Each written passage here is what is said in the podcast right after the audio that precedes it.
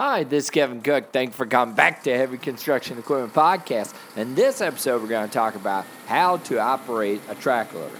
And again, this episode has been sponsored by me. Are you looking for good, used quality equipment? Then come to my website at www.heavyequipmentguy.com or call me at 817 733 3799. All right, here we go on to the podcast. Operating any kind of heavy equipment is assumed to be difficult task, and the construction companies believe no other than the experience, the lot that they have when it comes to working a track loader. This means that the newer lot will, the newer person will get less exposure to it. Well, this is not the case and is not the case though as far as large construction companies are concerned. They prefer most experienced and inexperienced operators to work on track loaders. It is quite obvious that a company has to shell out more money for experienced guy or gal than they have to to pay for a newbie. Keeping that in mind, they prefer training the new guys under the older ones so that they will have maximum exposure and learn to operate track loaders on their own. Other than that, there are so many warning vi- uh, training videos that one can access to help a trainee learn from it. All you need need is an internet connection to make your life simple.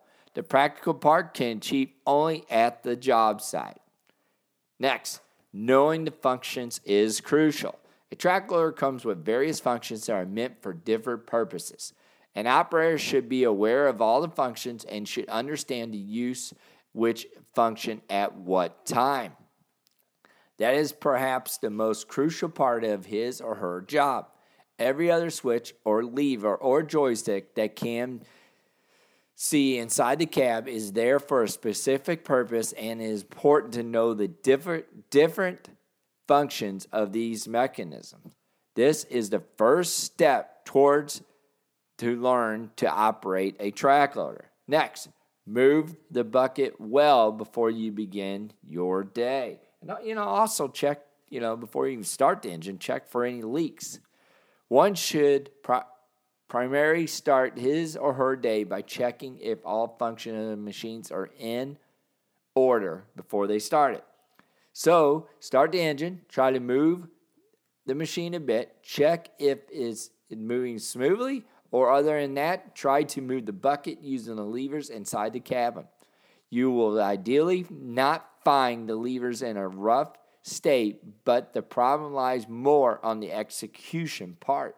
You must have pressed the lever to move the bucket, but if it does not move or it does not move a very slow pace, you should keep this in consideration before you begin your day. You know, check everything out. Make sure it's working. Make sure your hydraulics are working.